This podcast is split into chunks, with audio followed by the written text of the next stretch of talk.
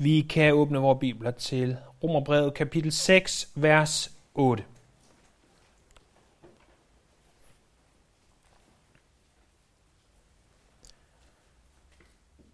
Men vi er døde med Kristus. Er vi døde med Kristus, tror vi, at vi også skal leve med ham. Og vi ved, at Kristus er opstået fra de døde og ikke mere dør. Døden er ikke herre over ham mere. For den død, han døde, døde han for synden en gang for alle. Det liv, han lever, lever han for Gud. Sidste gang, vi var samlet om Romerbrevet, der så vi, at vers 5 er en, et nøglevers i det her afsnit. Og i vers 5, der handler det om to ting. For det første, at Kristus, eller Jesus, som vi typisk kalder ham, han døde, og det er så blevet uddybet i vers 6 og 7. Vi så også, at han er levende, eller at vi er levende med Kristus, og det uddybes i vers 8-10. Men appliceringen af vers 8-10, altså det, at vi lever med Kristus, den applicering, altså hvordan vi skal bruge det her i vores liv, den begynder først i vers 11. Det må vi vente med til næste gang. Øh, teksten foran os, vers 8-10, handler om det, som for os kristne bør være det ypperste, det vigtigste, det mest fantastiske, vi overhovedet kunne tale om. Det her er, som juleaften er for et barn. Det, det her er, som fødselsdagen er for barnet. Det her for den kristne er det mest centrale, for de her tre små vers handler om intet og ingen ringer end vor Herre Jesus Kristus selv. Derfor er min titel på prædiken i dag også ganske simpel. Fem bogstaver. Jesus. Det er det mest fundamentale. Kristus er kristendommen, er det sagt. Han er centrum. Han er det vigtigste. Det er fokuset for os evigt og altid. Men i særdeleshed i dag. Vi skal se tre ting. Og for det første skal vi i vers 8 se, at Jesus er livet. Han er livet, fordi han er vigtigst. Prøv at høre, hvad der står. Er vi døde med Kristus, tror vi, at vi også skal leve med ham. Den gode Martin Lloyd Jones skriver, at når vi studerer de her vers, så begår vi ofte den fundamentale fejl, fordi vi som mennesker længes efter at høre, hvad der skal ske med os. At vi tror, at vi her skal fokusere på os. At vi tror, at vi skal videre til applicering. Vi har så mange gange hørt, at det vigtigste i en prædiken, det er, hvordan du skal bruge det i dit liv. Men er det så også det? Er det det vigtigste i en prædiken? Er det virkelig det vigtigste, hvordan du skal bruge det her? Eller er det vigtigste Jesus selv? Jeg tror, at for store dele af Bibelen, som det også gælder for Romerbrevet kapitel 6, vers 8-10, så bliver vi så selvcentrerede, at vi tænker, hvor er jeg i de her vers? Hvordan handler det her om mig? Hvordan kan jeg bruge det her mandag morgen? Hvad gør det her for mig?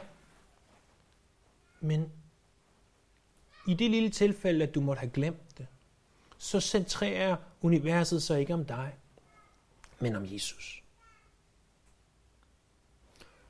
Alt handler om ham, og du og jeg må altid komme i anden række.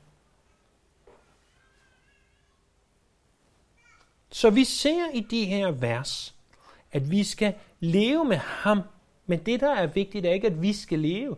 Det, der er vigtigt, er, at det er med ham. Som Spurgeon han udtrykte. Hvis Kristus ikke er alt for dig, så er han intet for dig. Så vi taler om, at Jesus er livet, fordi han er vigtigst. Vi taler også om, at Jesus er livet, og at det gælder i dag. Men er vi døde med Kristus, tror vi, at vi også skal leve med ham. I, I de foregående vers, der har vi set, at vi som kristne er døde med Kristus. Nu begynder vi endelig at se noget positivt, at vi skal leve med ham.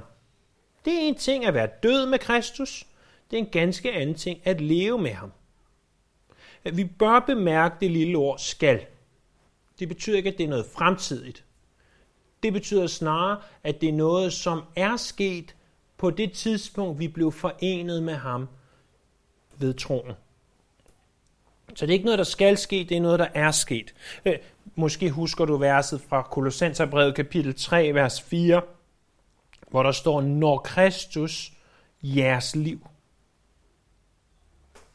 Det, at det eksisterer i dag, det må vi ikke glemme. For over 20 år siden, dengang jeg kørte de kaliforniske motorveje tynde for at komme i kirke hver søndag, og øh, helst skulle prøve en til to til nogle gange tre kirker på en søndag formiddag, så øh, var der en gang, at vi hørte, at en vis Warren Wiersbe Øh, skulle prædike cirka en time fra Bibelskolen. Så øh, mig og nogle andre, vi kørte derop for at høre Warren Wiersbe. Og det fortryder jeg ikke et sekund. Det, det er stadigvæk en af de prædikener, der står klarest for mig. En enkelt prædiken, jeg, jeg kan huske pointen i. Hans pointe var det her. Han sagde, hvad er det nu, der står i Hebræerne 13.8? Der står, Jesus er den samme i går og i dag og til evig tid. Så er de fleste af os her, vi er kristne. Vi har ikke noget problem med Jesus i går. Det er jo ham, vi læser om i Bibelen. Og, og vi kan forstå, at han gjorde, og så gav han en masse eksempler. Så sagde han, vi er kristne, og øh, vi er begejstrede for, at Jesus skal komme igen, og alt det her med profeti og de sidste tider, det er spændende. Det har vi ikke noget problem med. Så vi har ikke noget problem med, at Jesus er den samme i går, og Jesus er den samme til evig tid. Så sagde han, men hvad med Jesus i dag? Jesus er den samme i går, og han er den samme til evig tid. Men hvad med Jesus i dag? Og så begyndte han i Hebræerbrevet at se på, hvor vigtig Jesus er i dag. Og en ting er den Jesus, du læser om i evangelierne. En ting er den Jesus, du tænker på en dag, du skal være sammen med, og en dag skal komme igen. Men hvad med, at Jesus han er her sammen med os? Den 3. oktober, det herrens år 2021, til stede på Markedsstræde 8, første sal til venstre, sammen med os her i dag. Og det er en ting, for her er kirken samlet, men hvad med i morgen aften, når du sidder derhjemme i sofaen og ikke ved, hvad du skal få tiden til at gå med? Jesus er sammen med dig. Hvad med tirsdag, når du er øh, på arbejdet, eller til eksamen, eller hvad andet gruopvækkende øh, foretag, du måtte have? Jesus er sammen med dig. Det er Jesus i dag. Jesus lever i dag. Han er der i dag. Han var der også i går, han er der også i morgen, men han er der så sandelig også i dag. Jesus er livet, og det er han, fordi han er den, der giver os liv. Han ikke alene gav os livet, han giver os liv. Øh, der står, at han i ham og ved ham blev alting skabt. Det gælder også dig. Vi tænker så tit, at det var vores mor og far, der fik den fantastiske idé, at nu vil de have et barn. Og så gjorde de, hvad de kunne for at få et barn, og en eller anden dag, så kom vi. Sådan hænger det ikke sammen. Dit liv er i hans hænder. Det er ham, der har bestemt, at du er her. Og det er også ham, der bestemmer, om du skal leve dagen til ende. Det er ham, der bestemmer, om du trækker vejret. Det er ham, der bestemmer, om du får mad eller ej.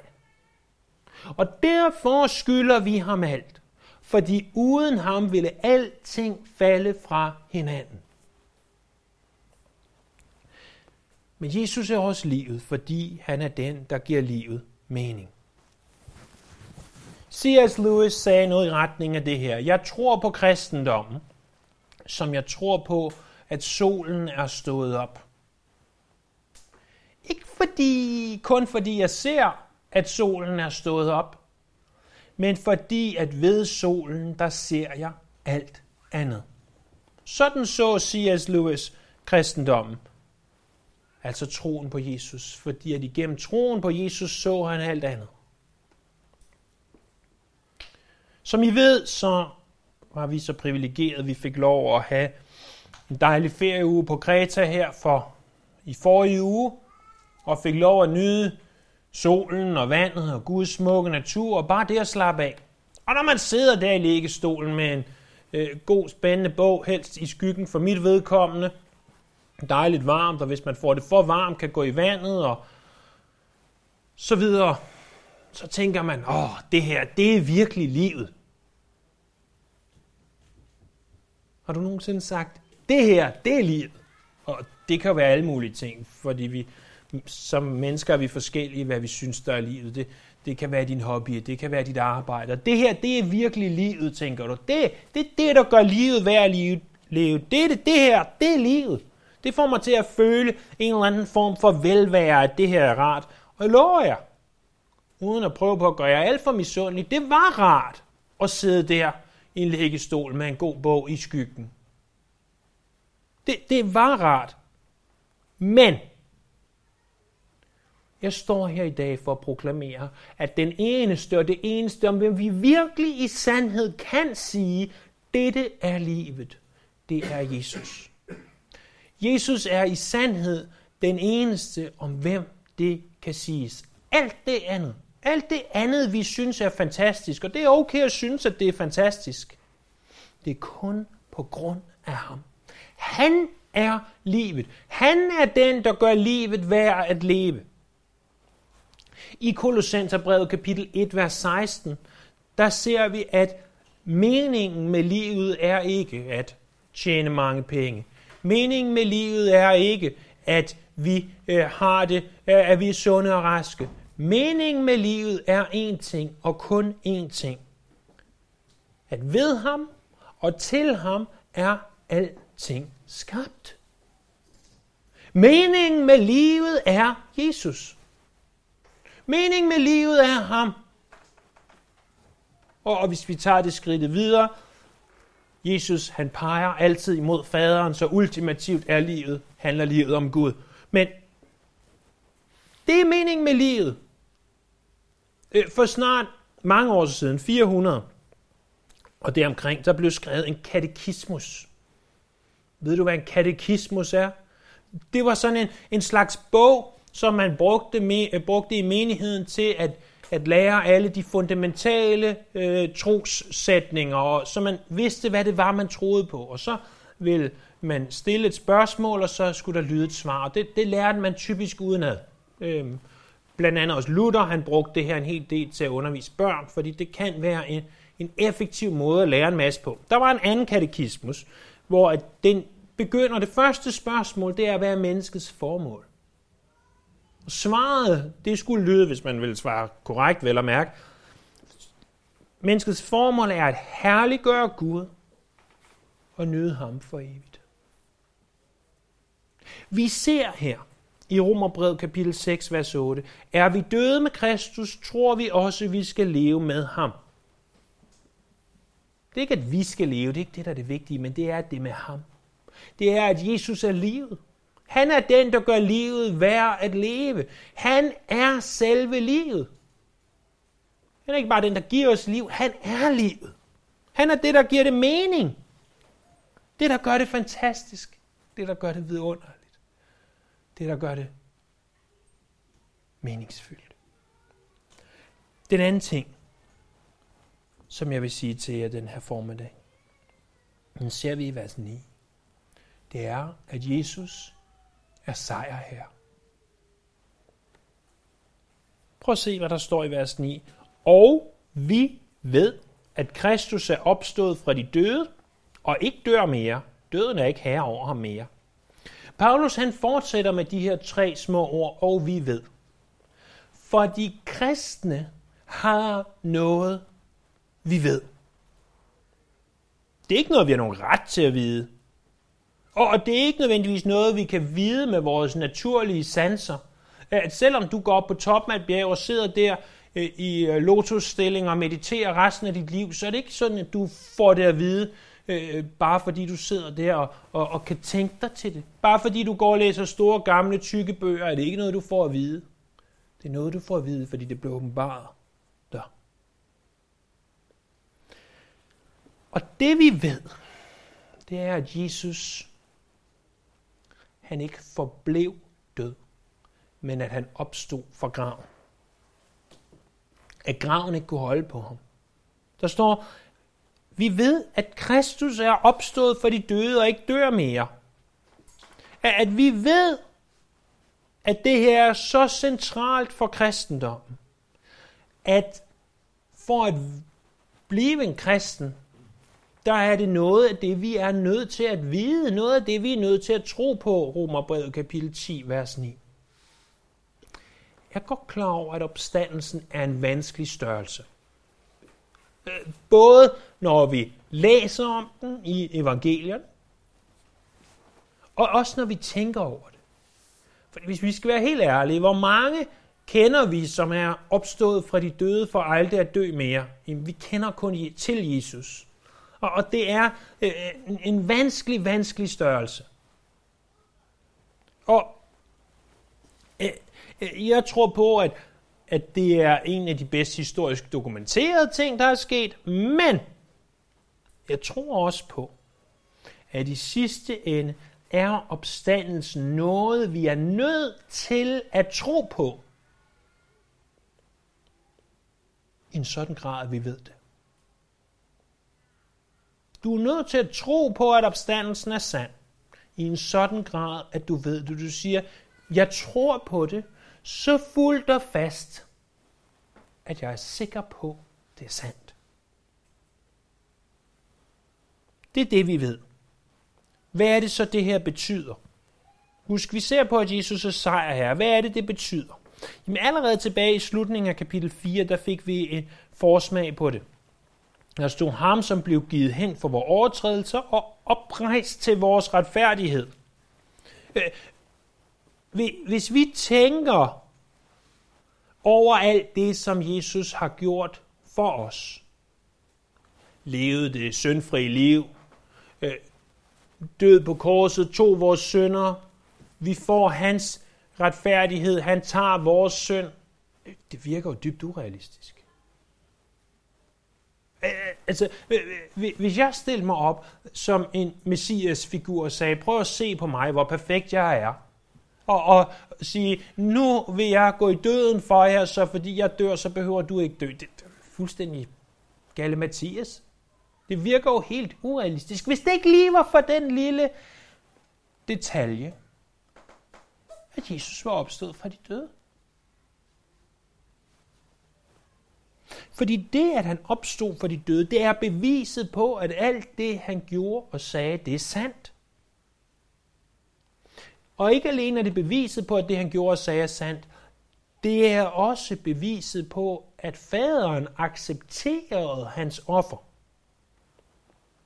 Og, og så står der, døden er ikke herre over ham mere.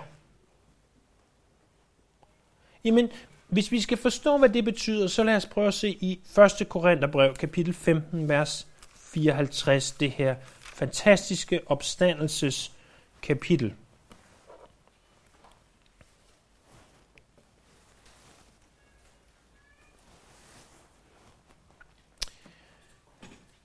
1. Korintherbrev kapitel 15, vers 54. Og når dette forgængelige har iklædt sig uforgængelighed, og dette dødelige iklædt sig udødelighed, da vil det ord, der er skrevet, være opfyldt.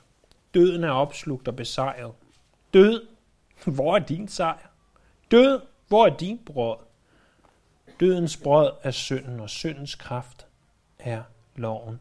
Men Gud skal tak, som giver os sejren ved vor Herre Jesus Kristus. Jesus har sejret over døden og overvundet døden, øh, således at hans opstandelse var anderledes end alle andre opstandelser. Han opstod for aldrig at dø igen. Han vandt. Jesus har vundet sejren. Han har vundet over synden, og han har vundet over døden. Og derfor behøver vi ikke frygte. Hvorfor? Fordi at Jesus er sejrherre. Jesus er livet. Jesus er sejrherre. Og for det tredje, Jesus er færdig. Det er det, vi ser i vers 10. For den død, han døde, døde han fra synden en gang for alle. Det liv, han lever, lever han for Gud. At han er død for synden, det udtryk har vi allerede mødt en gang tilbage i vers 2. Det kan simpelthen ikke betyde i den her sammenhæng, at han betalte for synden ved sin død. Det ved vi, han gjorde, men vi ved også, at hvis vi er døde for synden, og det her betød, at vi betalte for synden med vores død, så vil der være noget, der ikke hang sammen. Så med andre ord, det kan ikke betyde, at være død for synden, at vi betaler for synden, fordi det gjorde Jesus ganske vist, men det gjorde vi ikke. Derfor må det betyde noget andet. Det betyder snarere, at synden ikke hersker over os længere. Og det leder os til at stille det naturlige spørgsmål, hvornår herskede synden over Jesus? Jamen, det er jo et godt spørgsmål, fordi det lyder jo mærkeligt at sige, at synden herskede over Jesus, fordi han syndede jo aldrig. Det gøres jo ganske klart i skriften, at Jesus var syndfri. Men alligevel læser vi i 2. Korintherbrev, og det er et vigtigt vers, 2. Korintherbrev kapitel 5, vers 21, at han blev synd for os, for at vi må kunne blive Guds retfærdighed i ham. Så på den måde herskede synden over ham på korset. Men ved sin død, der brød han syndens magt over ham. Ikke fordi han syndede, men fordi at synden herskede over ham ved, at han blev synd for os. Og det skete, står der, en gang for alle. Prøv at se vers 10 af Romerbrevet 6. En gang for alle. Han, han brød på korset syndens magt, og det har han altså gjort en gang, og han behøver aldrig at gøre det igen. Prøv at lytte til de her vers fra, også fra Hebræerbrevet, som taler om det her. Romer, Hebræerbrevet kapitel 7, vers 27. En, der ikke som de andre ypperste præster er nødt til hver dag at bringe offer, først for sine egne synder og så for folkets, fordi han, altså Jesus, har gjort det en gang for alle, da han bragte sig selv som offer. Eller kapitel 9, vers 12, og ikke med blod af bukker og kalve, men med sit eget blod, gik han en gang for alle ind i det allerhelligste og vandt evig forløsning. Og i 9.26, for så måtte han have lidt mange gange siden verden blev grundlagt, men nu er han trådt frem en gang for alle ved tidernes ende for at udslette synden ved sit offer. Hebræerbrevet kapitel 10, vers 10, og efter hans vilje er vi blevet helliget ved Kristi, Jesu Kristi læme, som er blevet offret en gang for alle. Jesus døde en gang for alle. Det han gjorde, det kan og det skal ikke gentages. Det er rigeligt. Det er nok. Hans død på korset er nok. Men ikke bare er den nok. Han er også levende for Gud. Der står, det liv han lever, lever han for Gud. Hvad i alverden betyder det? Jamen, øh, livet som Jesus nu lever, det lever han for Gud. Det kan ikke betyde, at han nu lever i lydighed mod Gud, for eksempel. Han har altid levet i lydighed imod Gud.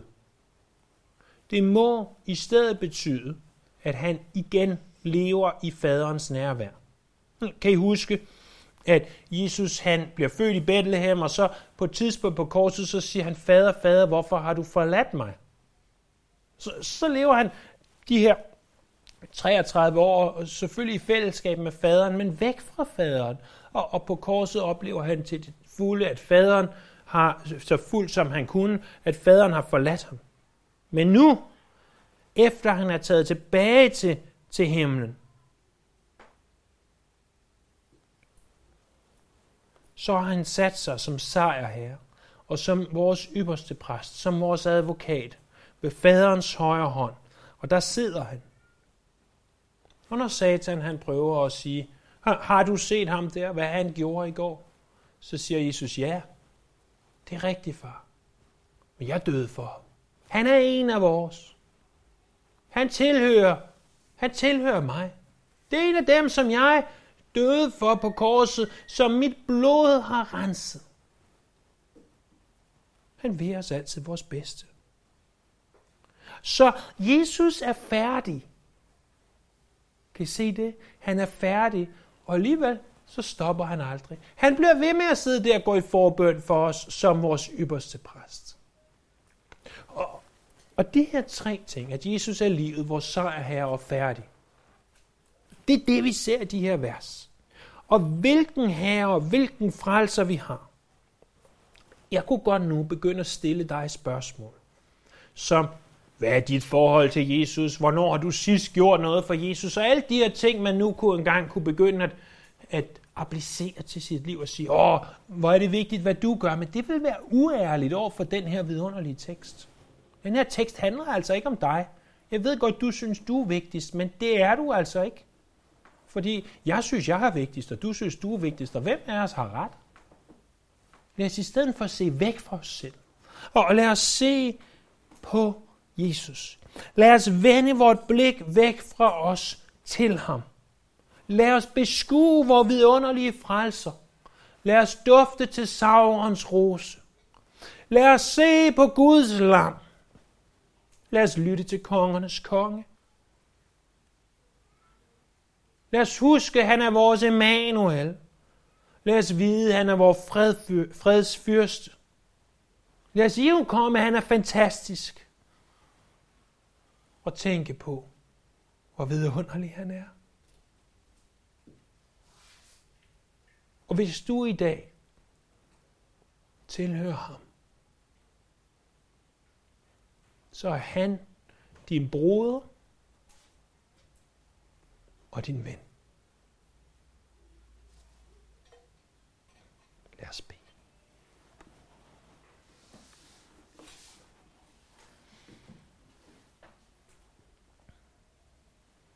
Jesus, mægtige Jesus. Vi tilbeder dig. Fader, Søn og Helligånd, du tre enige Gud, vi kommer til dig.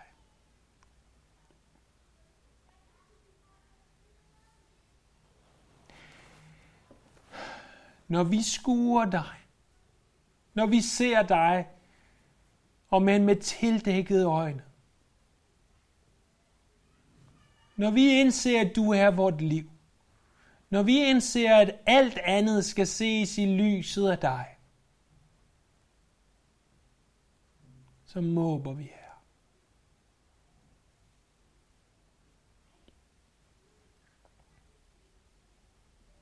Og vi bliver stille ind for dig. Du er så vidunderlig. Så fantastisk. Så mægtig.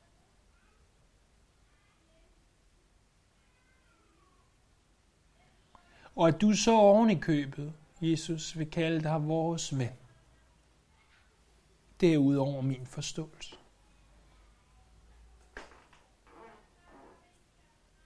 Jeg har mange gode venner her. Jeg har ingen ven som dig.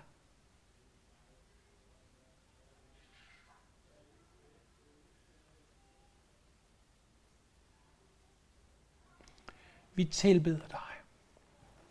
Vi ærer dig. Vi ophøjer dig.